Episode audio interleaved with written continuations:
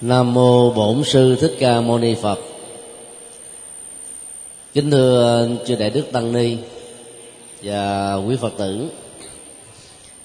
Sáng hôm nay hòa thượng viện trưởng vì Phật sự đột xuất nên không có mặt với chúng ta. Thế vào đó chúng tôi à, thuyết trình à, đề tài thiên đường của bộ não như là một cái nhìn của Phật giáo về bản chất của hạnh phúc hạnh phúc được ờ, đánh giá từ ờ, nhiều góc độ khác nhau. Và cái cấp độ biến thiên của hạnh phúc đó, thấp nhất ở mức âm được gọi là địa ngục cao nhất ở mức dương được gọi là thiên đường. Cái gọi là thiên đường của bộ não nơi mà các cảm giác của hạnh phúc đang được hoạt hành là mối quan tâm của rất nhiều các tôn giáo, các triết học, cũng như là từng cá nhân và tập thể khác nhau.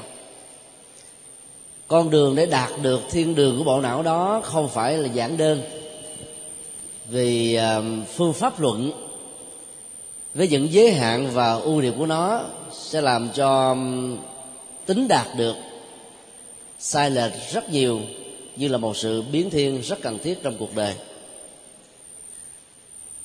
Mổ xẻ về bản chất của thiên đường bộ não. Chứ chúng ta có thể ờ, xem rằng ờ, cái gọi là hạnh phúc ở mức độ cực điểm,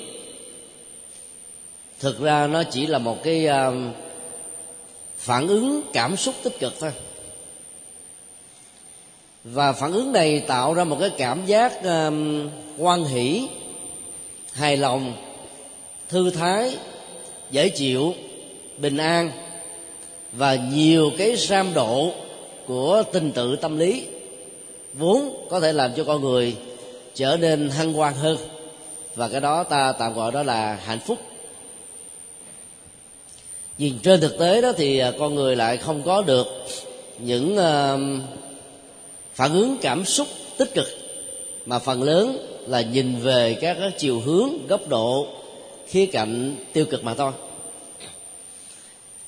Nếu ta hình dung ờ, hạnh phúc như là một cái hoa hồng, trên toàn thân cây hồng, thì gai trên thân cây, gai trên lá cây sẽ nhiều gấp vài chục lần, cho đến có tình huống là vài trăm lần so với một vài cái hoa hồng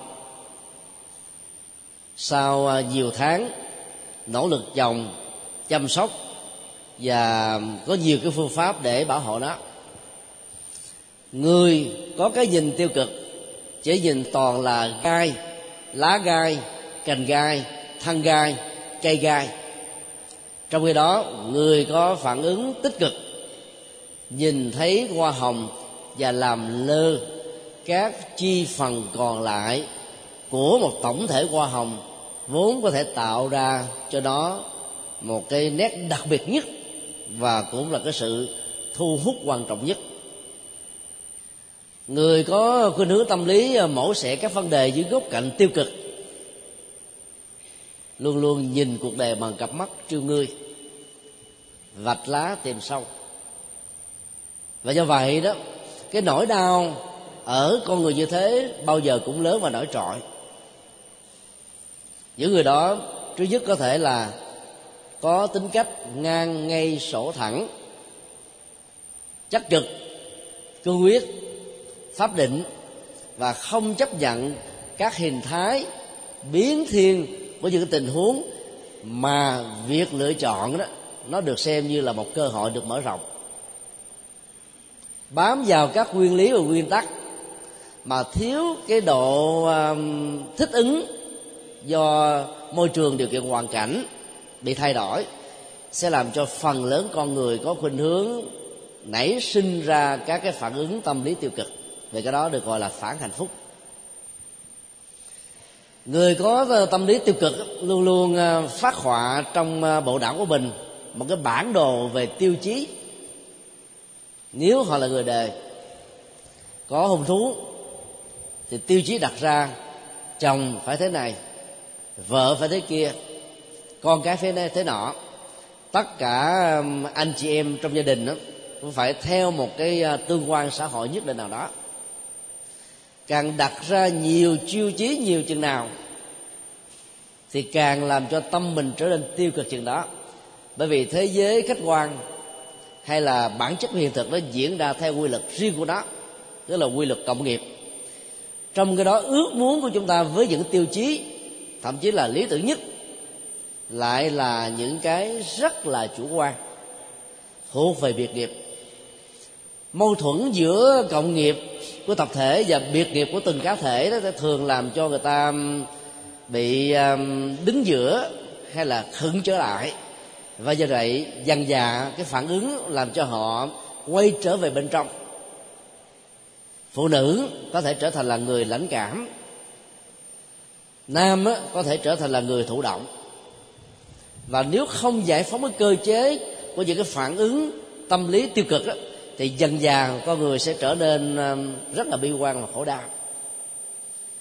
Mổ xẻ về cái gọi là thiên đường của bộ não chủ yếu là để chúng ta nắm được cái cơ chế vận hành với hai phản ứng tiêu cực và tích cực. Để để chọn lấy cái phần à, tích cực và do đó con đường tu tập chuyển hóa đó sẽ um, có khả năng uh, mời gọi và đón chào chúng ta. Theo giáo sư Paul Epen thì um, các cái cảm xúc phổ quát nhất của con người gồm có sáu chủng loại buồn, rầu, sợ hãi, tức giận, kinh ngạc và gây tởm. Vốn được xem là năm cái phản ứng tâm lý tiêu cực mà một người tu học Phật á, cần phải loại trừ và chuyển hóa nó. Để cái yếu tố còn lại cuối cùng và cũng là cái à, nỗi mong chờ hướng đến của phần lớn chúng ta đó là cảm giác hạnh phúc. Nếu ta sanh với cảm giác hạnh phúc như là một thiên đường của bộ não thì năm tâm lý tình tự buồn rầu sợ hãi tức giận kinh ngạc và gây tởm đó nó chính là bóng đen, là hồn ma, là nỗi ám ảnh, là chướng ngại vật và là tác nhân để hủy diệt cái cảm giác hạnh phúc vốn có của con người. Các nghiên cứu y khoa về à, bản chất của cảm xúc dầu là tích cực hay là tiêu cực, chỉ tồn tại thông thường 5 cho đến 15 giây. Sau đó chúng bị gián đoạn và có khuynh hướng tái lập lại với những gì tiêu cực nhưng hiếm khi tái xuất hiện với những gì tích cực lắm. Và do vậy nếu không thực tập sự buông xả như là một kỹ năng giải phóng những uh, nỗi khổ và niềm đau đó thì con người qua sự tích tụ của thời gian sẽ trở thành là một khối tập kết mà kinh điển Bali thường gọi là khối khổ đau. Bởi vì cứ mỗi một lần kinh nghiệm tiêu cực với những cái phản ứng khổ đau diễn ra trong cuộc đời cái đội ám ảnh đó nó làm cho chúng ta chắc chồng lên một lớp. Và cứ như thế năm chục năm bảy chục năm bốn chục năm ba chục năm thì khối khổ đau nó sẽ dày như là núi thậm chí như là tu di. Còn đối với ai trải nghiệm cuộc đời bằng một cái chiều rộng thì các cái sự kiện khổ đau và bất bất hạnh đó, sẽ nối kết với nhau như là một vạn lý trường thành hay là những cái giải trường sơn và như vậy trong các tương quan xã hội đó thì cái bức tường Berlin giữa ta và người vô hình sẽ bắt đầu trỗi dậy cho nên gặp mặt mà không muốn nhìn. Nghe âm thanh đó, như là giả vờ người điếc. Và sự bế tắc nó trở thành cái cảm giác lãnh đạm khổ đau dần xé trong tâm lý của những người đang dướng vào những cái phản ứng tiêu cực như thế này sự chứng minh của y học ngày nay cho chúng ta thấy cái mà đức phật gọi là vô thường nó không chỉ là một cái tiến trình thông thường của thời gian trải dài từ quá khứ không có điểm bắt đầu. Diễn tiến ở hiện tại không có một cái điểm dừng lại và tiếp tục trôi lăn ở trong tương lai một cách vô định. Mà trên thực tế, từng sự kiện dầu là tập thể là cá thể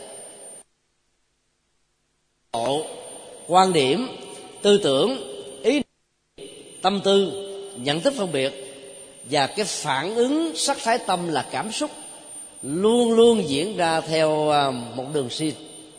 Cái tính cách vô thường trong bánh đó đó được khoa học đo là khoảng chừng à, hai chục giây trở lại thôi. Khổ đau thì có thể kéo kéo dài nhưng mà hạnh phúc đó, thì không tồn tại lâu.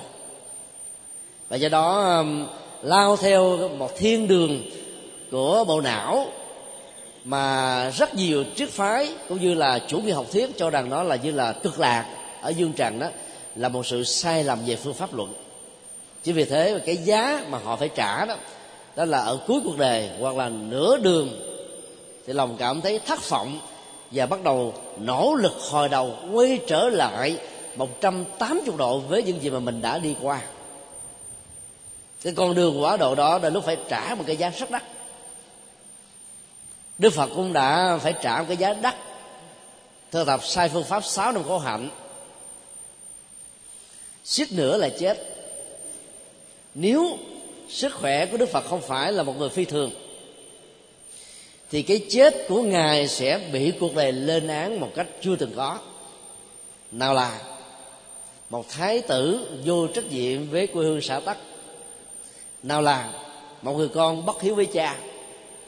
Nào là một người chồng bất nghĩa với vợ, nào là một người cha bất nhân với con.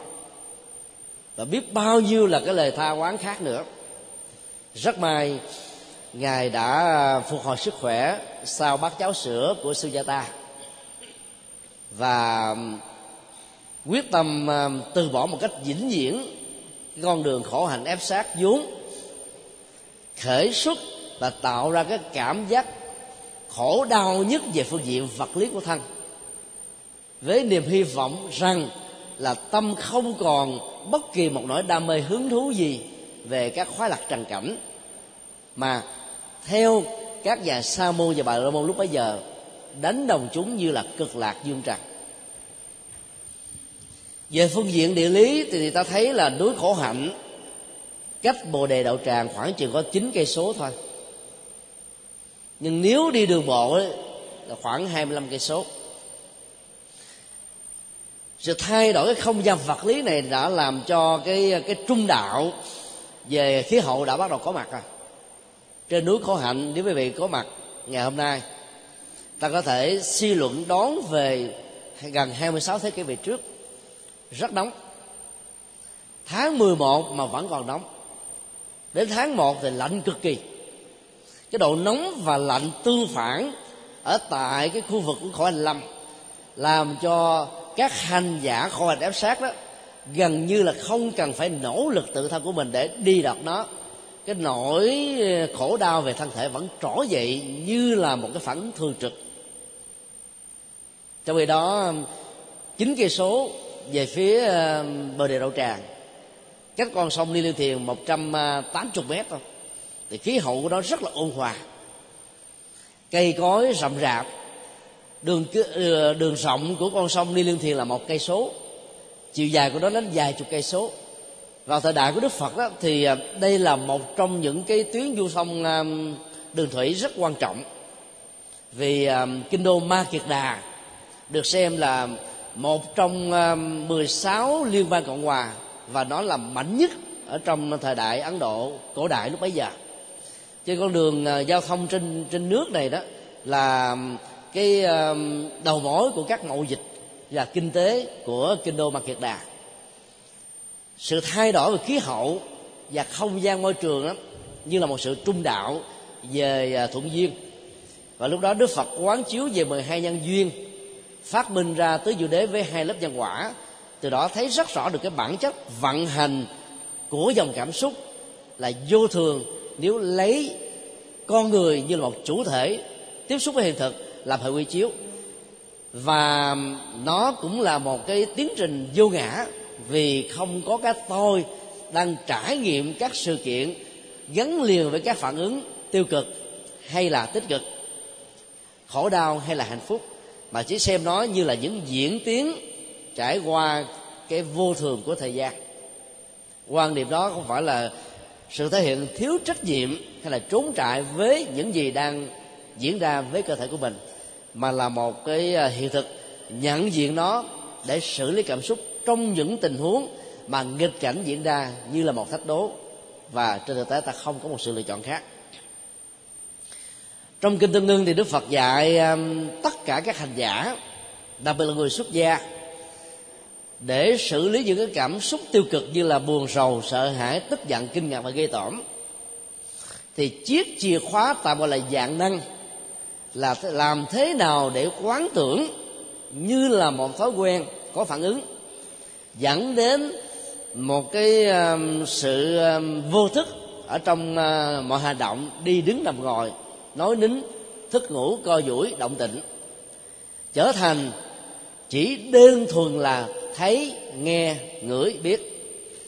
Như vậy nói một cách khác là tiến trình để xử lý những cái cảm xúc tiêu cực là làm thế nào để cho ý thức dị quyền không có cơ hội xen lẫn vào, can thiệp vào, đạo diễn vào cái tiến trình của phản ứng cảm xúc. Thì lúc đó, hành giả được xem là đang nắm được, làm chủ được bản chất của cảm xúc. Và đây là sự khác biệt căn bản giữa một hành giả tâm linh của phật giáo và các hành giả thuộc các truyền thống tôn giáo khác. Tâm lý học ứng dụng của phương tây ngày nay khích lệ các cái phản ứng tâm lý bằng cách là thay đổi đối vật. Ví dụ, khi à, một người vợ đang ghét ông chồng vì cái tính mèo mỡ trăng nguyệt của ông, hay là ghét cái thói thiếu trách nhiệm lấy cái hạnh phúc của ờ, việc uh, uh, giao du xã hội làm nền tảng và bỏ quên sự chăm sóc gia hạnh phúc gia đình làm cho nhiều bà vợ phải sống ở trong khổ đau. Thì khi đến các nhà tâm lý trị liệu đó thì họ sẽ khuyên các bà vợ như thế này. Tức là hãy quán tưởng cái gối hay là một cái vật gì đó trong nhà của mình là ông chồng. Dùng tay đấm thật mạnh lấy dao đâm vào cái gói đó để cho cái cái cảm giác mà bực tức ở trên ông chồng nó được trút đổ vào trong cái gói hay là một đối vật nào đó được thay thế. Và như vậy, sự thỏa mãn tâm lý làm cho chúng ta không còn giận ông chồng nữa. Mắng giết chửi bế, hay là phản ứng như là một cái ờ, sự đối lập lại một cách thoải mái. Và khi ông chồng trở về nhà, thì các cái tâm lý phản ứng tiêu cực này nó không còn nữa. Giải pháp thay thế đó đó chỉ là chữa lửa đó và nói theo phật giáo đó, là nó đang nuôi lớn cái tiến trình phản ứng tiêu cực.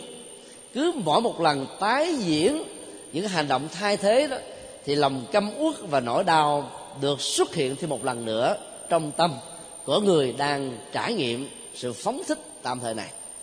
Và do vậy, cái nghiệp tập của tâm ngày càng lớn, sự thù hận, ghét, tức, phiền não và muốn trải nghiệm cái um, sự phóng thích đó trên đối vật đó, sẽ có thể dẫn đến một cái tình trạng đó là khi mức độ chịu đựng của tâm đã không còn nổi được nữa thì lúc đó đối vật thực tế không phải là sự thay thế nữa mà là chính tác nhân ở trong cái mối quan hệ có rất nhiều sự trục trặc này chính là người chồng.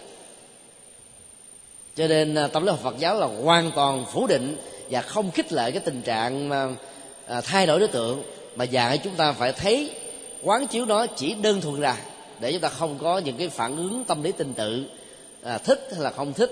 Bởi vì cái thích đó dẫn đến tư hữu hóa và nó làm cho chúng ta à, đam mê nhiễm trước và đấu tranh thậm chí là loại trừ để bảo vệ nó. Trong khi đó đối với những cái đối vật mà mình không thích đó, dẫn đến một cái phản ứng là loại trừ ờ, bực tức phiền não và nhiều cái thể hiện khác để tiêu diệt đối tượng. Cả hai cái phản ứng tâm lý này được xem là tham và sân. Nói cách khác là theo phật giáo trong kinh tăng chi và tương ưng, chỗ nào có tham và có sân như là một phản ứng tâm lý, thì chỗ đó gốc rễ chính là si. Như vậy, tham, sân, si đó luôn luôn hoạt động theo một thế chương vạc. Và do đó, cái mối liên hệ của nó là dẫn đến cái tiến trình tiêu cực ở trong sanh tử và luân hồi. Trong ờ, bức ảnh mà chúng ta nhìn ở trên màn ảnh, thì cái hạt nhân màu đỏ là nơi phát sinh các cái cảm xúc tiêu cực. Và khi mà cái cái phản ứng tiêu cực nó xuất hiện ở một cái cường độ lớn, diễn tiến theo một cái thời gian dài thì con người sẽ rơi vào tình trạng là thất vọng ở giai đoạn đầu. Và nếu không có người tháo mở, sẽ dẫn đến tình trạng là tiêu vọng ở giai đoạn diễn tiến. Và kết quả là kết liễu đời sống của mình như là một sự chặt đứt các khổ đau mà phản ứng, xử lý cảm xúc gần như là bị bế tắc. Nghiên cứu về cái ờ, phản ứng tâm lý thì ta thấy là cái mâu thuẫn nội tại thường làm cho các chủ thể nhận thức đó, thể hiện nó như một tiến trình, đó là đối lập với chính bản thân mình. Ví dụ, thường ngày người nào có thói quen um, có nghiệp bà tám, tức là nói nhiều, giao du nhiều, tiếp xúc nhiều là nghiệp ông tám, anh tám, em tám, vân vân. Thì khi mà cái nỗi tuyệt vọng xuất hiện đó, cái cảm giác tiêu cực sẽ làm cho họ thinh lặng quay trở về bên trong. Và lúc đó ta nên hiểu đây chính là cái đèn vàng của sự kêu cứu. Còn ngược lại, bình thường, người nào có khuynh hướng nội tại quá nhiều, ít chia sẻ, nại răng bằng xe ben người ta cũng không phát biểu. Thì khi mà cái cảm xúc tiêu cực diễn ra quá mức đó, cái phản ứng đối lập của họ là nói ra. Thông thường những cái câu nói là tôi sẽ đi xa, không biết khi nào mới về. Nếu có chuyện gì xảy ra với tôi đó, thì anh chị hãy chăm sóc về những đứa bé. Hoặc là những cái sự gửi gắm nào đó. Để thông qua đó, ta biết là cái đèn vàng này đã đến lúc gần như là cái điểm cuối cùng của sự tuyệt vọng. Thì lúc đó là những người thân, ta phải thấy rất rõ cái yêu cầu và cái nhu cầu của sự trợ giúp là rất khẩn thiết. Cho nên phải tìm cách và chia sẻ với họ bằng thời gian, bằng tâm huyết, bằng lắng nghe không có phán đoán, không có phê bình, không chỉ trích, không đổ lỗi, không quy trách nhiệm. Để cho người đó có cơ hội là trút đổ những dòng cảm xúc tiêu cực vào trong sọt rác lỗ tai của chúng ta. Ai làm được như thế thì được xem là đang hành xử với gương hạnh của bồ tát quan thế âm. Bằng không á, cái hạt nhân tiêu cực màu đỏ này nó sẽ lớn ra và nó sẽ duy trì cái mức độ uh, diễn tiến lâu dài thì hành giả hay là à, uh, con người hữu thể sẽ rơi vào nỗi khổ niềm đau một cách lâu dài. Trong khi đó khi đề cập đến bản chất của hạnh phúc á, thì cái nguồn năng lượng cung ứng của nó sẽ giúp cho con người giải quyết được rất nhiều các bế tắc ở trong cuộc đời.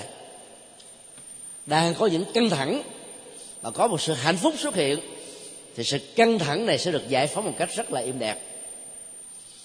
Đang có bệnh tật thì nỗi niềm hạnh phúc sẽ là một cái năng lực kháng thể giúp cho con người chịu đựng được tốt hơn và đánh lùi được cái tiến trình lão hóa và cái chết của mình. Đang có những cái sự suy sụp về sức khỏe sức khỏe lại được phục hồi. Đang có những cái ờ, ba chìm bảy nổi tám lên lên hạnh phúc sẽ giúp cho người đó vượt trở lại với một niềm tin đi thẳng về phía trước và nêu ra những quyết tâm để đạt được những thành quả mà trước đây mình đã làm mà chưa từng thành công. Nói một cách khác, ở mức độ bao quát nhất, cái nguồn hạnh phúc như là một nguồn năng lượng giúp cho chúng ta có được cái sự tĩnh lặng, an vui nội tại một cách lành mạnh và lâu dài. Dân gian việt nam thường nói ờ, một nụ cười bằng than thuốc bổ. Là bởi vì ờ, khi cười đó các phản kính thần kinh. Kích thích làm mà khai thông tất cả những cái bế tắc của phản ứng tâm lý tiêu cực. Vì đó nó giải quyết được rất nhiều vấn đề. Cho nên đó mỗi ngày ta nên thực tập cười và đừng sợ rằng người khác nói mình làm áp trong ba lần chúng tôi đi tham quan um, hành hương Ấn Độ tháng 3, tháng 4 và tháng 10 2009 chúng tôi đã thành lập được tất cả là năm câu lạc bộ cười. Tức là khi mà mình làm từ thiện ở bồ đề đậu tràng sanat kusidaga và lâm tình ni tức là bốn địa điểm um, liên hệ đến cuộc đời chính của đức phật đó, thì à, chúng tôi yêu cầu các vị trụ trì nơi mà các chùa làm công việc đó thế dùm chúng tôi sẽ gỡ thơ mời tất cả những gia, gia đình nghèo ở khu vực lân cận vào trong chùa ngồi tĩnh tọa sắp hàng. Và lúc đó phái đoàn vào đó, thì không có nói về à, triết lý phật giáo để làm gì, mà chỉ hướng dẫn họ những cái kỹ năng cười thôi. Mỗi người nên à, mua một cái tấm gương gì đâu cũng mang theo nam cũng như thế, đừng có xem và sợ người ta nói rằng là mình điệu hay là bd và cứ để nó trước mặt như thế này soi vô xem coi gương mặt mình nó có tươi tươi được không, hay là cười mà méo xẹo cười mà như là những giọt lệ, gọi là, đang hoàn thắt ở trong tim. Thì nhờ cái sự tương phản của tấm gương đó, nó giúp cho chúng ta đánh giá được các cái à, ram diễn tiến của dòng cảm xúc nó đang có mặt ở trong à, cơ thể của mình và trên con người của mình nói chung. Sau đó chúng tôi hướng dẫn họ thực tập là cười thật to. Trước khi đi ngủ, sau khi thức dậy, trong những giờ làm việc nghỉ giải lao thì dành thời gian đó là thực tập cười. Cười một cách thoải mái đừng có ngại ngùng gì hết á. Thì những cái phản ứng tiêu cực của dòng cảm xúc đó, nó theo đó được phóng thích. Các nhà mà y học ngày nay cho chúng ta thấy là cái um, cái bế tắc về tâm lý của con người đó nó giống như là khí carbonic tức là các khối đang bị dồn kín ở trong một căn nhà. Mà nếu như các cái cánh cửa cái và cửa sổ bị đóng bít thì người có mặt trong đó sẽ chết ngạt thở trong vòng một phút và nhiều nhất là ba phút thôi. Bây giờ giải phóng cái ngạt thở về cảm xúc này bằng cách nào?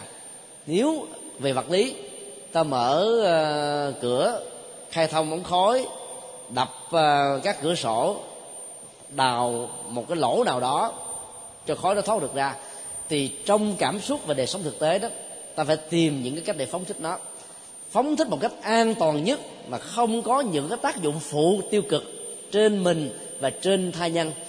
Tốt nhất là vận động phương pháp, là hít thở trong chánh niệm mà đức phật đã dạy và cười một cách thoải mái và hăng quan cái này nó sẽ giúp cho chúng ta tích tụ và khôi phục lại cái nguồn năng lượng hạnh phúc vốn được xem là bản chất của an vui. Theo y khoa, thì cái gọi được gọi là hạnh phúc đó nó là những cái phản ứng của năm giác quan thôi.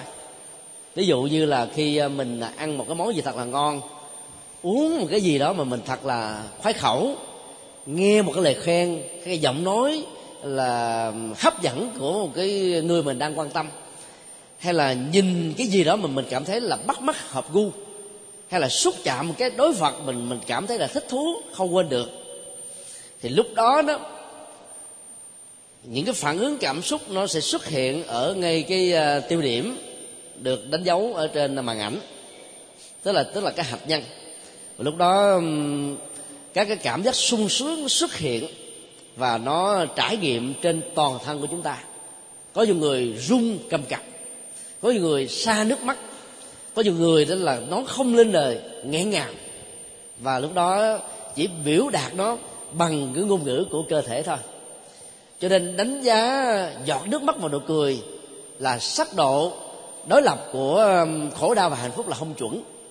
Có rất nhiều người cười ra nước mắt tức là đang khổ đau cùng cực ngậm bò là ngọt mà giả vợ gượng vui. Cho nên đánh giá trên các biểu hiện à, có gắn gượng và thực tập của con người là không chuẩn xác. Ta chỉ còn có cách là quan sát một cách thầm lặng các phản ứng tự nhiên của dòng cảm xúc thể hiện và tác động hai chiều trên cơ thể, thì lúc đó ta mới cảm nhận được rằng là người đó hạnh phúc thật sự hay là không. Nhìn vào bức ảnh này thì ta thấy cái gương mặt, cái nụ cười của ờ, ờ, người phụ nữ này rất là hớn hở. Ánh mắt rất là tươi vui, cái lỗ mũi như là một sự sung sướng. Cả một cái vùng cổ đang giãn nở ra để tống khứ tất cả những cái trượt khí đưa ra bên ngoài. Và như vậy, phản ứng trao đổi chất những cái ờ, sự làm mới trên neuron thần kinh và tươi nhuận lại cái tiến trình máu ở trong ờ, các cái mạch máu sẽ làm cho kháng thể, sự lạc quan, yêu đề và hăng quan của người đó bắt đầu có mặt. Cho nên phản ứng của các giác quan sẽ làm cho con người được sự trải nghiệm hạnh phúc. Trong đồ hình này thì chúng ta thấy là cái khu vực ban vui trong bộ não mà đỉnh cao nhất của đó là thiên đường hay là cực lạc đó. Thì là cái vùng hạt nhân.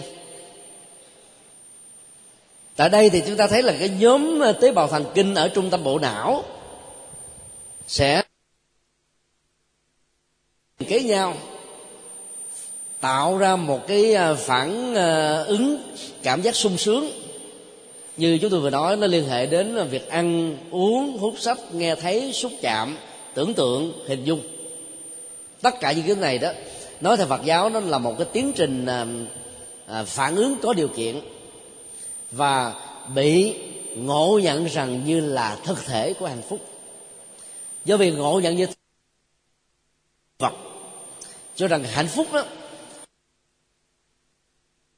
và do vậy đó cái phản ứng tâm lý và những phản đạo đức kéo từ sau không có gì là đảm bảo nó có một tiến trình lâu dài và do đó, các cái biến loạn ở trong đời sống của con người có thể xuất hiện nếu không ở giai đoạn này thì cũng ở giai đoạn sau.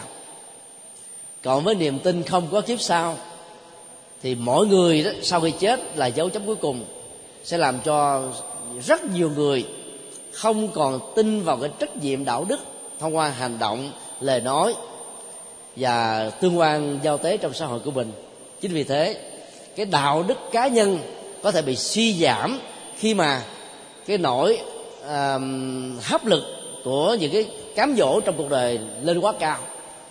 Những cái um, thách đố trong cuộc đời về đời sống kinh tế như là một nỗi um, đe dọa sẽ làm cho rất nhiều người có điểm xuất phát là đạo đức nhưng về sau đó đã không còn duy trì và giữ đó được nữa và kết quả là họ sẽ trở thành là một con người suy thoái đạo đức cho nên uh, niềm tin về nhân quả nhất là sự thưởng phạt ở kiếp sau dầu trên thực tế nó không có đi nữa vẫn là một tiến trình hỗ trợ cho đời sống đạo đức rất nhiều.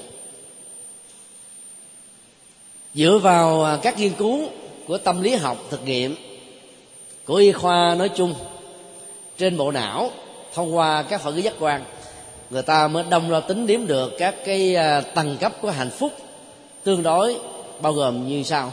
Thứ nhất như ờ, vừa nêu, đó là thú vui từ năm giác quan. Còn nói theo phật giáo đó thì cái ý thức là giác quan thứ sáu, cũng tạo ra rất nhiều cái thú vui, ảo giác bằng sự hình dung, bằng sự tưởng tượng. Và ở đây ta thấy sự khác biệt rất căn bản giữa đạo phật và các học thuyết còn lại ở chỗ đạo phật dạy chúng ta cắt đứt cái sợi dây truy ước về quá khứ. Vì cứ mỗi một lần hoài niệm về những cái kỷ niệm đẹp những hình ảnh ấy những cái gì mình ấn tượng, thì cái sự tiếc nuối sẽ diễn ra. Mà tiếc nuối là một năng lượng phản ứng cảm xúc tiêu cực. Đốt cháy hoàn toàn những năng lượng tích cực ở hiện tại. Điều thứ hai là truy đuổi tương lai bằng những kế hoạch, chương trình, dự án mà hoàn toàn thiếu nền tảng nhân ở hiện tại sẽ làm cho người đó sống trong chủ nghĩa duy lý và nặng hơn nữa là duy ý chí kết quả là bỏ rơi hiện thực và người đó sẽ không bao giờ có được hạnh phúc đích thực. Như vậy, tri ước về quá khứ sẽ làm cho nỗi đau tái xuất hiện thêm một lần nữa. Hạnh phúc nếu có sẽ trở thành là một sự tiếc nuối. Còn hướng vọng về tương lai thì hầu như hạnh phúc đó chỉ là một ảo giác thôi. Trong khi đó, toàn bộ bản chất của hạnh phúc nằm ở từng tích tắc của thời gian ở hiện tại mặc dầu mấu chốt của nó là vô thường nhưng nếu ta biết chăm sóc và gìn giữ thì sự kết nối của những dòng phản ứng hạnh phúc vô thường tạm bợ này vẫn làm cho chúng ta trở thành là những con người tích cực hăng quan trong cuộc đời. Học thuyết hiện tại lạc trú không phải là một sự um, uh, tiêu cực đối với tương lai thiếu trách nhiệm với bản thân mình. Như nho gia đã từng nói nhân vô viễn lự tất hữu cận ưu người không có lo xa thì hẳn sẽ buồn gần. Câu nói đó mô tả về những con người vô tư thiếu trách nhiệm thiếu chiều sâu không có bất cứ một cái à, phát họa cho tương lai của mình. Còn người sống với à, chánh định tỉnh thức trong hiện tại qua học thuyết hiện tại lạc trú không có nghĩa là thiếu trách nhiệm với tương lai mà tất cả các tương lai đều được đặt nặng trên mấu chốt của hiện tại. Vì không có tương lai nào trổ quả rời khỏi hiện tại. Cho nên sống với hiện tại bằng chánh nhân thì quả sẽ có mặt như là một hiện thực tất yếu mà không cần phải mong cầu. Cấp độ thứ hai của hạnh phúc, đó là sự thích thú hay là thú vị, hoặc làm cho chúng ta có cảm giác là vui cười. Tất cả những cái hăng quan um, với những cái uh, sắc thái uh, tin tưởng cái tâm lý này làm cho con người cảm thấy rằng là mình đang sống trong hạnh phúc. Thứ ba đó là sự thỏa mãn hài lòng mãn nguyện. À, khi mình à, có được một cái gì đó như ý muốn thì cái cảm giác hạnh phúc này sẽ tồn tại với một cái thời gian tương đối là lâu dài hơn so với những cái phản ứng cực điểm của hạnh phúc ở trên bộ não mà các nhà khoa học đo trung bình là khoảng hai chục giây sự hứng khởi và hào hứng cũng là một trong những cái à, thước đo của à, hạnh phúc giác quan. Mà phần lớn những người tại gia nghĩ rằng nó là hạnh phúc đích thực. Trên thực tế thì sau những cái à, hứng khởi và hào hứng, đặc biệt là những cái hứng khởi hào hứng về đời sống tình dục đó, sẽ dẫn đến những cái hệ lụy về sức khỏe tâm trí và những hậu quả của sinh tử và luân hồi. Thứ năm đó là các cảm giác nhẹ nhõm mà trong kinh phật thì gọi là trạng thái kinh an ở trên thân và kinh an ở tâm. Thì thường nó sẽ không có mặt một cách đơn lẻ, độc lập, mà nó là một cái phản kéo theo sau sau khi chúng ta thực tập một cái gì đó, làm một cái gì đó, đạt được cái gì đó, lòng mình có cảm thấy nó thoải mái lân lân nhẹ nhàng và rất là bình an. Điều thứ sáu, có một cái cảm giác là kỳ diệu, đặc biệt màu nhiệm, phi thường. Cái cảm giác hạnh phúc này nó có với phần lớn tín đồ của các tôn giáo. Thông qua tiến trình của sự cầu nguyện về sự cứu rỗi của thượng đế, thánh a la phạm thiên, chúa trời, các thần linh, ông bà tổ tiên người thân khuất mặt hoặc là các ờ, đối vật tôn thờ trong uh, sự vật thiên nhiên hay là các bái vật phái vân vân. Thì tất cả những cái cảm giác kỳ diệu phi thường này nó nó nó được xuất hiện đôi lúc chỉ có vài vài giây thôi. Còn đối với những nhà mà thần giao kết cảm hay nhà ngoại cảm đó có thể cảm nhận được cái niềm lân lân do um, cái tần số tâm thức của mình nó đang giao thoa được với những cái tần số tâm linh đang có mặt ở trong vũ trụ và trường sinh học um, của những điều an vui hạnh phúc. Và sự tồn tại của nó cũng là một thoáng chốc thôi. Hoặc là thỉnh thoảng nó có những cái vui sướng xuất thần mà mình không ngờ được và mình cũng không kiềm chế được, mình cũng không chủ động để cho nó có được. Nó xuất hiện ngoài sự kiềm chế và ước muốn của chúng ta. Hay là những cái cảm giác tự hào về bản thân, người thân, người thương, con cháu và những người mà chúng ta quan tâm, họ đạt được sự thành tựu, có được thanh danh, được người khác tán dương vân vân thì tất cả những đó nó tạo ra một cái cảm giác rất là hài lòng. Hay là ta có cái cảm giác là ấm áp, được người chăm sóc, được ờ, người khác tăng bốc, lòng mình cảm thấy được nâng lên cái cảm giác nó, nó cảm thấy nó thoải mái và nó bay bổng vân vân. Thì thường à, thiền xuất thần của một số à, hành giả ngày nay nhất là ông lưu sĩ hằng đó là khai thác về góc độ này. Trên thực tế nó chỉ là một cái phản ứng tạm thời hay nó gọi là ảo giác của các giác quan thôi. Hoặc nó là một cái à, trạng thái của lòng biết ơn đối với một người khác khi mà mình nhận một cái ơn ích nào đó trong quá khứ mà mình nghĩ rằng là mình sẽ không bao giờ có cơ hội để trả được cái ơn nghĩa đó, và bây giờ mình làm được việc này, thì cái cảm giác hạnh phúc đó sẽ dâng trào. Hoặc là được người khác ghi ơn và đền ơn. Cuối cùng, nó là những cái cảm giác khoái chí khi mình được thành công, hay là thắng lợi, hay là thành tựu như ý, ở mức độ à, khá cao nhìn chung dù là các cái phản ứng ờ, cảm giác tiêu cực, dẫn đến những cái hậu quả của nỗi khổ niềm đau cần phải được xử lý. Và những cái phản ứng cảm giác tích cực từ các giác quan thường được người thế nhân đánh giá đó là hạnh phúc đích thực. Thì các nghiên cứu về bộ não cho thấy giá trị thực tế của nó vẫn có thể làm giảm bệnh tật, giảm đau đối với phụ nữ thì sinh sản tốt. Đối với tất cả mọi người, với mọi giới tính là tâm thần được ổn định và thái độ tích cực hăng quan đối với cuộc đời, làm cho người đó có thể vượt qua được những cái à, khó khăn đang đối diện hay là đã qua hoặc là sắp tới. Ta có thể à, tạo ra một cái công thức quy học về bản chất của hạnh phúc trong tình huống này là, thứ nhất là vận động thể lực thông qua các cái phương pháp à, à, thể thao tập luyện yoga võ công khí công hay là những cái phương pháp vận động kinh hành hay là thiền hành của các tôn giáo nói chung. Thì cái vận động thể lực này sẽ giúp cho chúng ta quân bình được cái mối liên hệ hai chiều giữa thân và tâm. Và kênh cơ thể đó đó khi thân á, mà cường tráng khỏe mạnh với một sự làm chủ các giác quan, thì lúc đó tâm sẽ không có những cái đòi hỏi, gọi là tiêu cực. Và do vậy con người được xem là đang tiếp cận hoặc tối thiểu là sống rất gần với bản chất của những hạnh phúc giác quan ở mức độ tương đối. Hỗ trợ cho vận động thể lực như là một yêu cầu, thì chế độ ăn uống cũng góp phần tạo ra hạnh phúc hay là khổ đau. Y học phương tây thì không quan tâm nhiều về à, cái à, chế độ ăn uống. Khi hỏi họ, tôi có bệnh a thì cần kiên cử và ăn cái gì, ít và nhiều? Thì họ nói, rất đơn giản, thích gì ăn đó. Vì học thuyết của y khoa phương tây cho rằng đó, cơ thể con người cần rất nhiều các dưỡng chất khác nhau. Miễn là đừng thái quá, đừng thiếu quá. Vốn được xem là quân bình cho cơ thể. Trong khi đó, y học thì phân ra y học dân tộc. Việt nam và trung quốc thì phân ra âm và dương. Những chất âm thì hại cơ thể.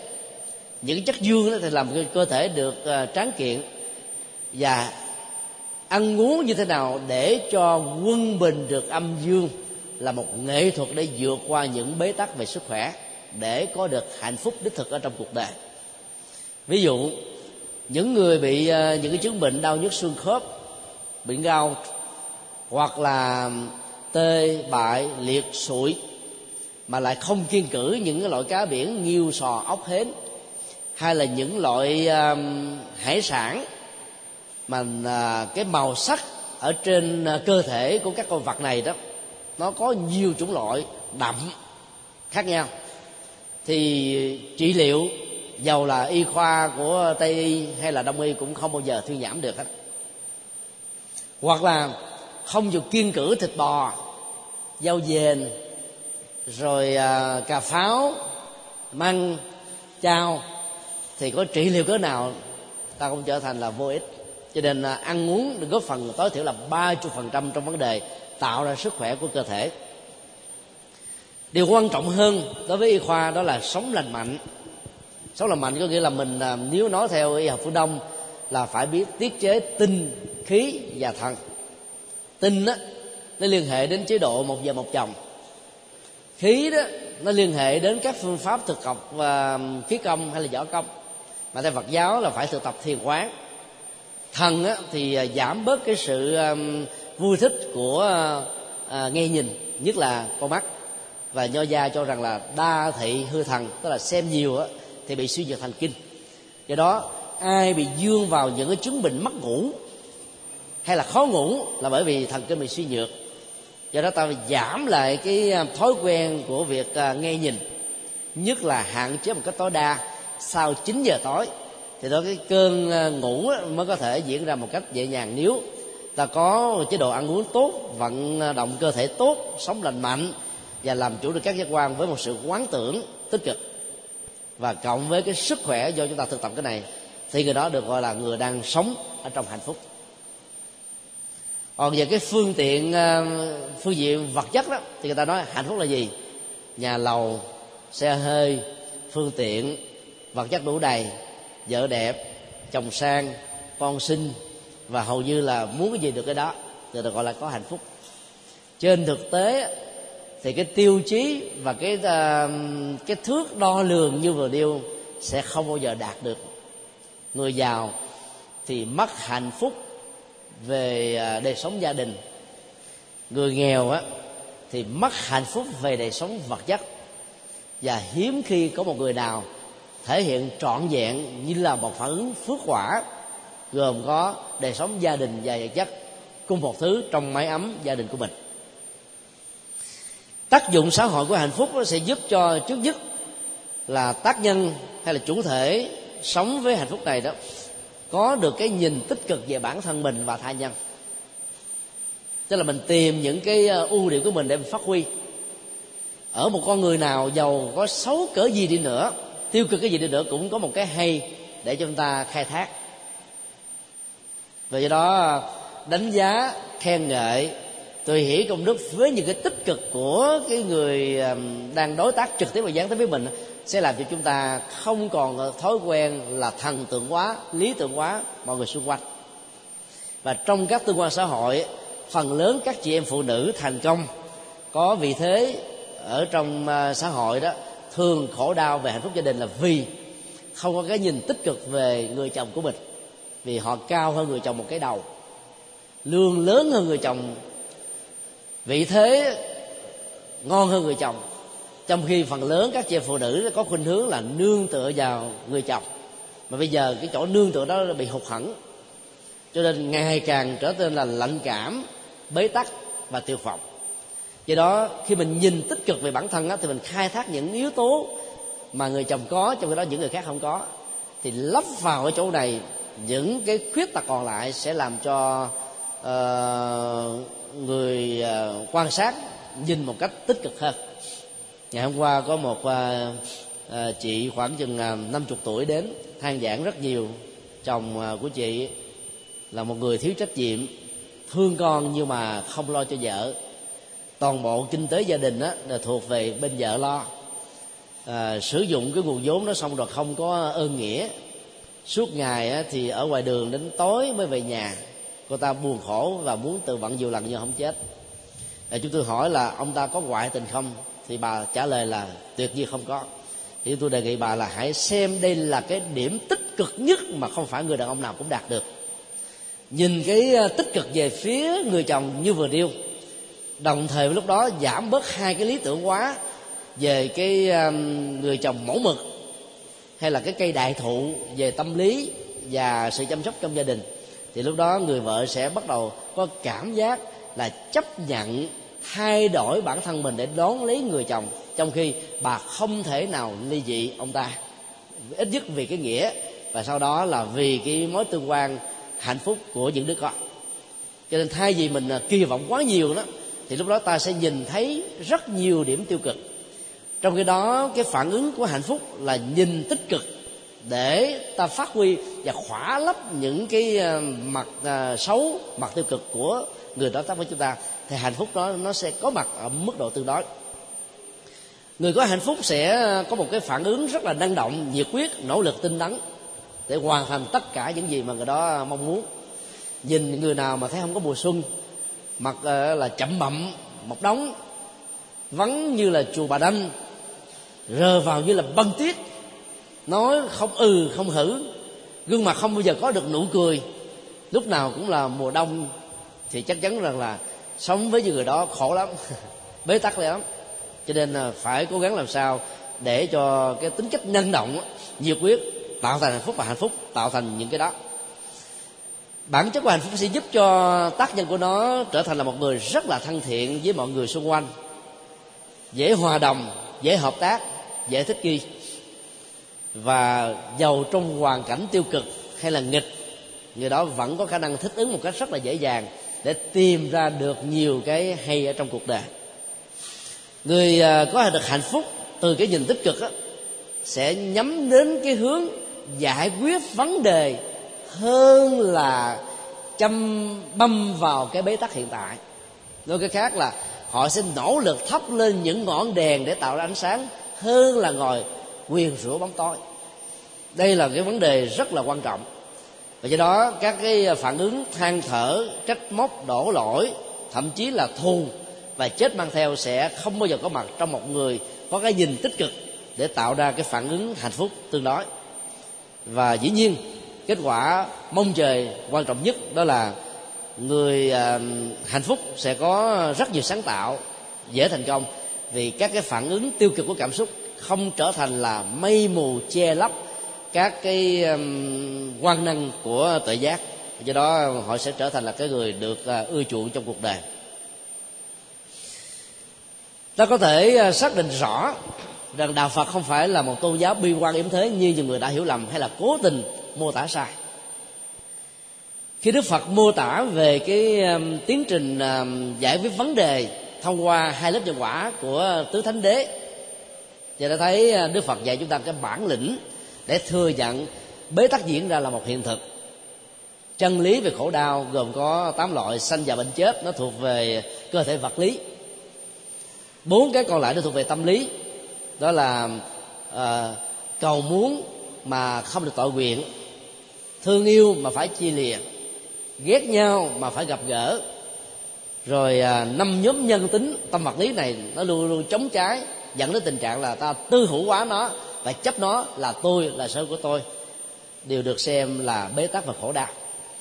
Nhận diện như vậy là một bản lĩnh và người có bản lĩnh nhiều, với tuệ giác mới có thể đối diện mà không trốn trại trước những thách đố từ bản thân mình hay là từ cái tương quan xã hội đối với chúng ta.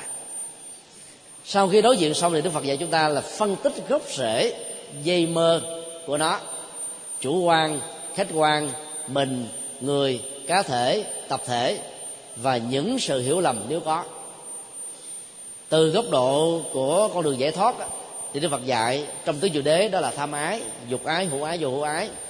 Còn về vấn đề um, sanh tử thông thường á, của các chúng sinh thì ngài lại nói bằng cái cái công thức đơn giản hơn đó là tham sân si và các cái gốc rễ thì à, những à, bà con quyến thuộc của à, ba gốc rễ tiêu cực này.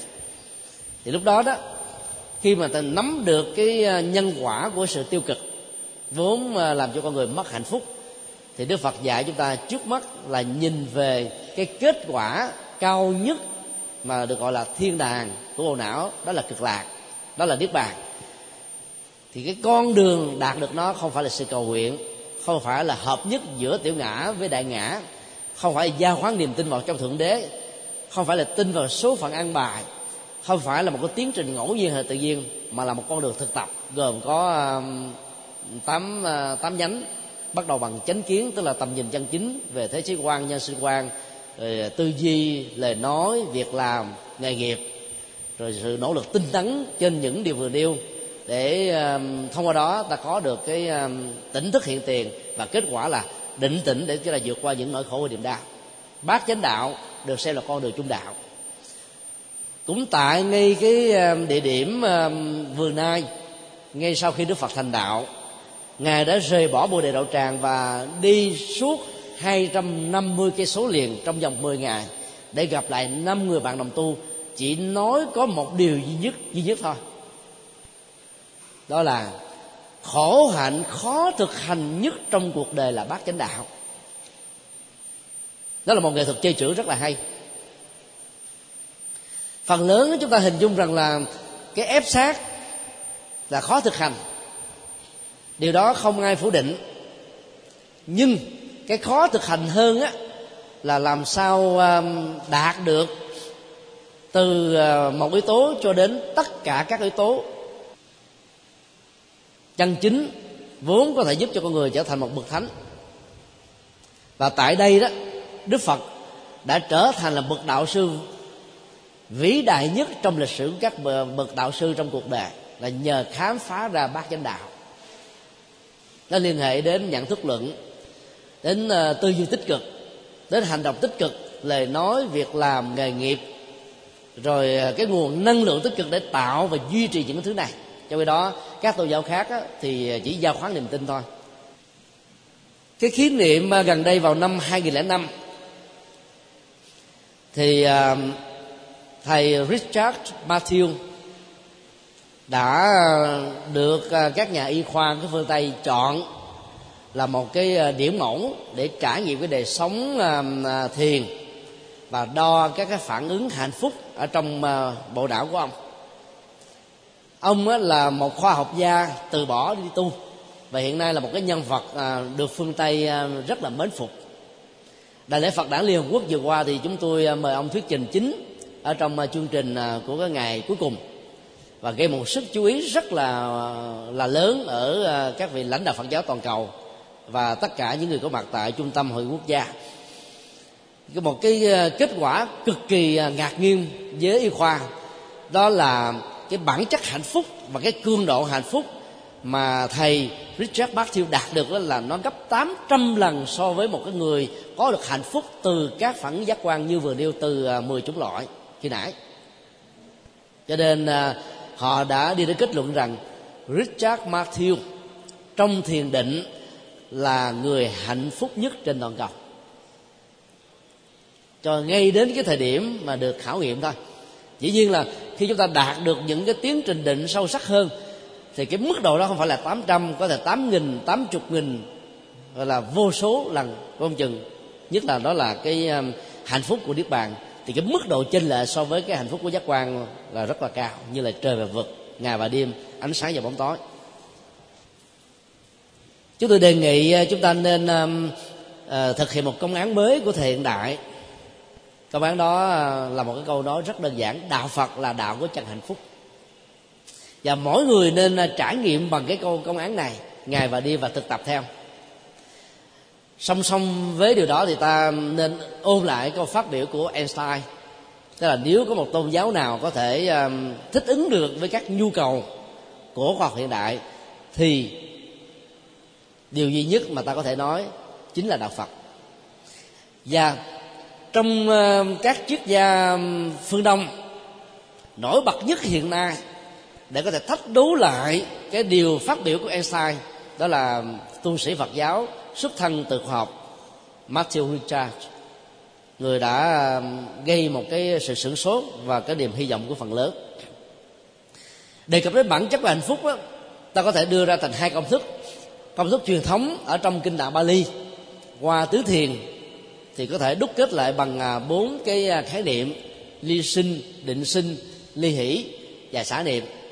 Nếu nói đủ đó, thì à, cái hạnh phúc của sơ thiền tức ở mức độ giúp cho hành giả có thể nhập vào dòng thánh, đó là lìa các cái hạnh phúc thuộc về khoái lạc giác quan, mà đỉnh cao nhất đó là tính dục.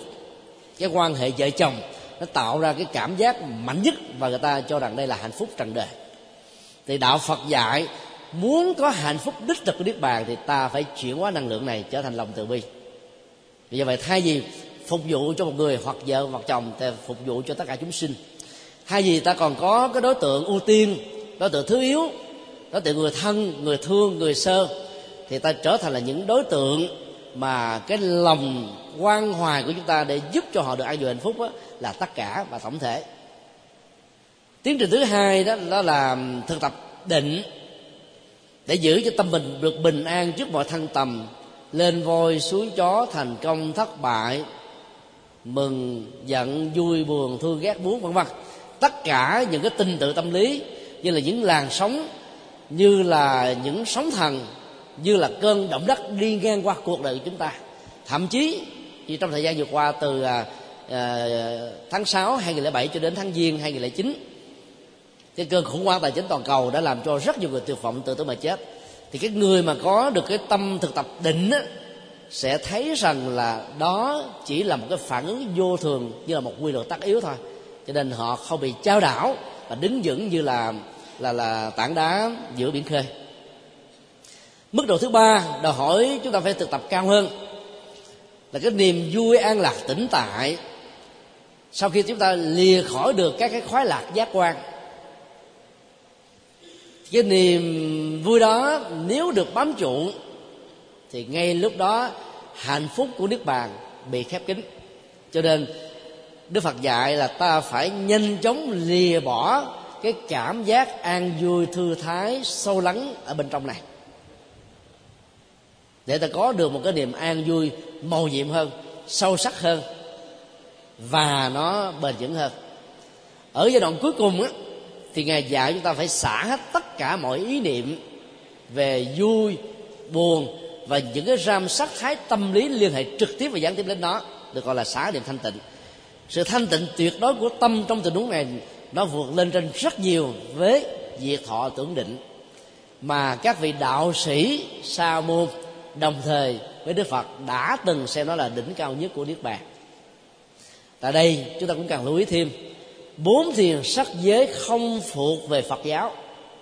Thỉnh thoảng, trong một số bài kinh của Nikaya, Đức Phật vẫn khích lệ các vị tu sĩ thực tập bốn thiền sắc giới và sau đó là thực tập diệt thọ tướng định như là một sự hỗ trợ.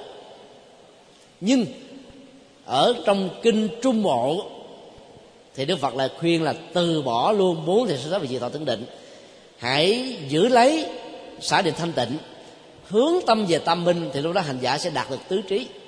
Tâm minh đó là thần túc thông. Xin lỗi là là là là túc mệnh thông.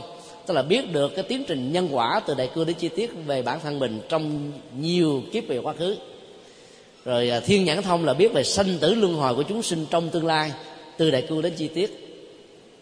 Và cái lậu tận thông á, là biết được các phiền não rơi rụng để dẫn đến một cái phản ứng nội tại trong nhận thức và phản ứng bằng lời sanh đã tận phạm đã thành. Việc nên làm đã làm mà không còn trở lại trạng thái sanh tử này nữa. Thì đó là cái tiến trình đạt được mức độ niết bàn ở mức ở ở cái cấp cao nhất. Và do vậy cái xả niệm thanh tịnh này đó nó gần với tam minh. Để chỉ cần hướng về nó là sự di đắc sẽ có mặt. Cho nên hành giả phật giáo sẽ không cần sử dụng đến bốn phương pháp quán chiếu của uh, sa môn và bà lôn muốn bấy giờ các bước thực tập thì à, chúng ta có thể thực tập thiền chỉ tức là vận dụng tâm và tứ tập trung vào một đối vật dán tâm lên một đối vật. Trong uh, truyền thống thiền của nam tông thì có bốn chục đề mục để quán chiếu. Mỗi người có thể có cái gu hợp rơ với từng đề mục thì hãy nên chọn lấy đề mục đó. Không có một cái tiêu chuẩn được gọi là cái thước đo toàn bộ cho các hành giả. Cho nên sẽ là một sai lầm nghiêm trọng về phương pháp luận nếu ai cho rằng thiền là số một hay, tịnh độ là số một, hay mật độ là số một.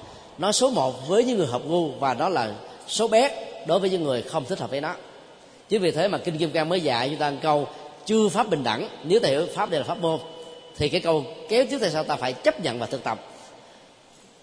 Đẳng vô cao hạ, không có cái nào được gọi là cao và thấp. Cao và thấp nó là kết quả của việc thực tập đúng pháp môn hay là không có người hướng dẫn có bài bản hay không? Chứ bản trong các môn không thể được gọi là cao và thấp. Điều thứ hai, việc thực tập thường chỉ sẽ giúp cho chúng ta giải phóng được những nỗi khổ niềm đau như là phản ứng phụ của sự theo đuổi hạnh phúc giác quan. Và thiền chỉ là một trong những cái yêu cầu không thể không có. Thiền này nó khác với các niệm thiền thông của trung hoa tiến trình tâm linh của phật giáo là một sự chuyển hóa và thiền được hiểu là sự chuyển hóa. Thực tập theo công án hội đầu của các tổ trung quốc cũng là một phương tiện để chuyển hóa thôi. Thực tập theo uh, minh sát tuệ hay là tứ niệm xứ mười sáu pháp quan niệm hơi thở ra vào cũng là một phương tiện để chuyển hóa. Niệm phật a di đà niệm thần chú mật tông cũng là một phương tiện để dừng chỉ được tất cả những thói quen bám víu trần cảnh của các giác quan mà thôi. Cho nên uh, rộng thêm một bước nữa thì các hành giả có thể đi về thiền quán, tức là chú ý với một tiến trình hình dung tích cực. Là ta tạm gọi đặt ra thành hai vế. Vế a là vật thể, cụ thể. Vế b đó là nội dung an lạc tĩnh tại, như là một kết quả tất yếu kéo theo sau nếu tiến trình thiền quán này được gọi là thành công. Ví dụ à, trong các cái bài thi kệ dịch dụng á, vào trong nhà vệ sinh, phản quế và nước tiểu được tống ra bên ngoài vốn như là những cái gì mà phần lớn chúng ta là tác giả của nó còn có cảm giác nhôm gớm huống hồ là những người khác. Thì đức phật khuyên là các hành giả cũng nên xem tham sân si nó còn tệ lậu hơn là những cái đại tiện và tiểu tiện này. Như vậy, cái việc mà quán chiếu từ nhìn thấy những cái phản uế để hình dung nó như là phiền não và nỗ lực với một sự cam kết có phương pháp thực tập giới định tuệ hay là bắt chánh đạo sẽ giúp cho chúng ta thành công được ở ngay hiện tại và trở thành một người an lạc hạnh phúc đích thực. Như vậy cái vế thiền quán chính là cái kết quả mà chúng ta đạt được. Còn thiền chỉ thì nó không có được cái này. Thiền chỉ là bước đầu của tiến trình thực tập. Thiền quán á, là một sự hỗ trợ để đạt được à, những cái điều mà chúng ta mong cầu. Còn những phương pháp như là niệm phật nhất tâm bất loạn trong kinh a di đà trên thực tế nó là thiền và chúng tôi dám cam kết với vị trong kinh a di đà không có một ý niệm nào giàu trực tiếp hay là ám chỉ về tha lực. Và do đó các vị pháp sư tịnh độ tông dầu có khích lệ các hành giả của mình cỡ lên đi nữa thì chúng ta phải uh, xác định một điều không thể gọi là giảng dạy dưới góc độ đưa cái bài kinh này xuống quá thấp để cho các hành giả mê về cái phước báo về sự bảo hộ về cái công đức của niệm phật và lễ bái để trở thành một hành giả phật giáo. Chỉ như ta phải đặt trên nền tảng của thiền quán ở trong kinh Di Đà. Gió thoảng mây bay suối chảy thông reo chim hót liêu lo đều là pháp âm vi diệu. Rồi dứt tâm bất loạn cũng chính là thiền. Rồi à, công đức nhiều phước báo nhiều nhân duyên tốt nhiều chính là những sự thực tập về vạn thiện công đức. Do đó tất cả những điều đó là một tiến trình của nhân quả. Còn um, hành giả nào đi theo tình độ tông về một cái gì khác thì có thể lại học danh theo dõi hơi thở ra và vào phối hợp với thiền. À, đứng lên thì ta nhón chân lên thở ra và quán tưởng rằng tất cả những trượt khí carbonic được tống khứ ra bên ngoài. Kèm theo đó là những cái à, phản ứng cảm giác tiêu cực được loại trừ như là sự giải phóng an toàn. Khi hít thở vào và lại xuống á, thì chúng ta quán tưởng là dưỡng khí oxy đã đi vào bên trong. Tất cả những cái năng lượng tích cực cái nhìn tích cực niềm ăn vui, hạnh phúc, sự thực tập, hành trì đó cũng được chúng ta quán chiếu, nó đang đi vào từng lỗ trương lông can thiệp qua các lớp tế bào, thẩm thấu vào làn da, thất thịt, xương, tủy và tất cả toàn chi phần của cơ thể. Sự quán tưởng này sẽ giúp cho chúng ta hình dung hóa hạnh phúc. Lúc đầu như là một phản ứng có điều kiện, về lâu, về dài, nó trở thành là một phản ứng vô điều kiện. Và đây là một sự thực tập rất là khôn ngoan mà các hành giả có thể ờ, biến nó trở thành là một cái pháp môn dung thông. Cho nên ờ, nhờ đó cảm nhận được niềm an vui hạnh phúc. Nói tóm lại tác dụng của thiền là tạo ra sự giải phóng các cái năng lượng tiêu cực từ ý tưởng và cảm xúc gọi là thiếu khôn ngoan mà con người vốn có. Trên màn ảnh thì ta thấy là mỗi khi mà cảm xúc tiêu cực á, thì cái hạnh nhân này nó sẽ được kích hoạt và cái gương mặt của con người đó sẽ được thay đổi từ cái chương bài cho đến à, màu da, cho đến ánh mắt, cho đến lông mi, cho đến những cái khóe của chương mài cho đến cái lỗ mũi hển lên, cho đến cái miệng thôi thóp à, giận dữ, khó chịu, cho đến những cái cử chỉ thể hiện sự bực tức không hài lòng. Hầu như nó làm cho chúng ta trở thành là một cái gì đó không còn là chính mình nữa thì tác dụng của thiền, hiểu theo cái nghĩa là chuyển hóa dòng cảm xúc tiêu cực, sẽ làm chúng ta thay thế nó bằng những cảm giác an vui cái hạnh phúc. Nói một cách khác là thiên đàng của bộ não chính là tiến trình làm chủ được dòng cảm xúc của chúng ta thông qua các phản ứng, giác quan, mắt thấy, tai nghe, mũi ngửi, lưỡi nếm thân chút chạm và ý thức hình dung mỗi ngày chỉ cần thực tập 10% thiền hành. Hay là thiên tọa hay là niệm phật hay là trì chú hay là lễ bái và tụng kinh. Với điều kiện không cầu nguyện quan sinh tiêu cực hay là vị kỷ cho chính bản thân. Mà xem đó như là một sự trải nghiệm con đường tâm linh thì những cái căng thẳng ở trên bộ não sẽ được giảm căng thẳng trên cơ thể sẽ được phóng thích và 90% á, các hoạt động ở trong cơ thể liên hệ đến đi đứng nằm ngồi, co duỗi, nói đến đồng tịnh sẽ được diễn ra một cách rất là đồng hành với cái gọi là bản chất của hạnh phúc đích thực. Và lúc đó ta có một cái à, kỹ năng à, quán tưởng như thế này, tức là chú ý khoảng chừng 10 cho đến 30 phần trăm ở cái vùng đan điền phòng lên, xẹp xuống để theo dõi hơi thở ra và vào. Ta cũng nên theo dõi luôn cái buồng phổi. Khi vào á, cái lòng ngực mình nó nở to ra khi ra nó xẹp xuống cái bụng cũng như vậy. Đó là ba cái bộ phận mà ta theo dõi là cái việc hơi thở ra vào nó có đúng hay không. Một em bé sơ sinh đó, thì hít vào cổ giãn ra ngực lớn lên bụng trương ra và đan điền lớn. Và khi thở thì tất cả những này nó xẹp xuống. Còn người lớn lại không để ý đến cái này. Do lo lắng quá căng thẳng quá phiền não quá khổ đau quá cho nên sự thực tập đó nó đã thiếu. Và từ 90 cho đến 70 phần trăm. Thì chúng ta quán tưởng đến làn da thất thịt tế bào rồi à, xương tủy gan mặt tất cả các chi phần làm sao để cho cái sự trải nghiệm thiền nó có mặt. Như một trong 16 pháp quán niệm hơi thở trong kinh Bali Đức Phật dạy là à, an lạc toàn thân tôi thở vào an lạc toàn thân tôi thở ra. Sự an lạc đó ở trong trường nước này là một sự hình dung quá như là một cái cái phản ứng ờ, nhân tạo có điều kiện. Và về lâu về dài đó chúng ta sẽ tạo ra một cái là vô điều kiện ở trên bản thân nó khi mà các cái phản ứng tiêu cực đã được giải phóng. À, giáo sư Richard Davidson thuộc đại học uh, Wisconsin đã thí nghiệm và công bố ở uh, nhiều cái uh, diễn đàn uh, hội thảo về uh, thần kinh bộ não và thiền học. Rằng là khi vỏ não ở phía trước trán bên trái gia tăng hoạt động hoạt động nhiều á, thì đó là người ta cảm thấy là vui tươi, hứng khởi, tràn đầy sức sống. Và cái buổi hội thảo vào năm 2005 tại Hoa Kỳ, cho mấy ngàn nhà thần kinh học có sự tham dự của Đức Đại Lạt Ma thì cái kết luận được rút ra từ hội thảo lịch sử quan trọng này đó là các phương pháp tâm linh từ các pháp môn của Phật giáo sẽ giúp cho cái hoạt động bên trái ở cái vùng vỏ não được gia tăng có nghĩa là hạnh phúc tích cực hăng quan an lạc tĩnh tại của các hành giả Phật giáo cao hơn rất nhiều lần so với những người chạy theo những cái thú vui vật chất của các phản ứng giác quan. Do đó cái cách đo hạnh phúc đó, ta có thể nhìn lên trên hai cái sơ đồ được in ở trong uh, các cái tạp chí ở phương tây. Thì cái sơ đồ bên trái đó chúng ta thấy là khi bình thường thì cái dùng gốc với hai cái mũi tên và nó thể hiện là nó có nhiều cái à, hoạt động ở phía bên phải. Dùng nhỏ não ở trước trán hơn. Trong khi đó người có thực tập thiền, tức là thực tập các pháp môn phật giáo có sự chuyển hóa. Các dòng cảm xúc làm chủ được dòng cảm xúc, làm chủ các giác quan, làm chủ hành động bằng à, tuệ giác. Thì lúc đó nó cái vùng gốc có nhiều hoạt động hơn. Phía bên trái cũng nhiều hơn, thể hiện qua những cái màu đỏ. Ta thấy nó lớn hơn rất là nhiều so với bên đây. Và sự liên lạc của nó cũng rất là nhiều sự giãn nở ra của vùng đỏ này cũng rất là lớn.